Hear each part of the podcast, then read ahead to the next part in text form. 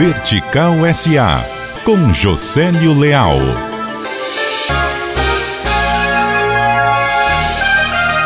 A Enel Distribuição Ceará, a antiga Coelce, teve alta na receita bruta por conta, sobretudo, dos reajustes tarifários. Eles foram aplicados em abril do ano passado, mais 0,15%. Pesou também para a receita bruta maior a maior contabilização de créditos regulatórios, resultado do maior custo de compra de energia no ano passado.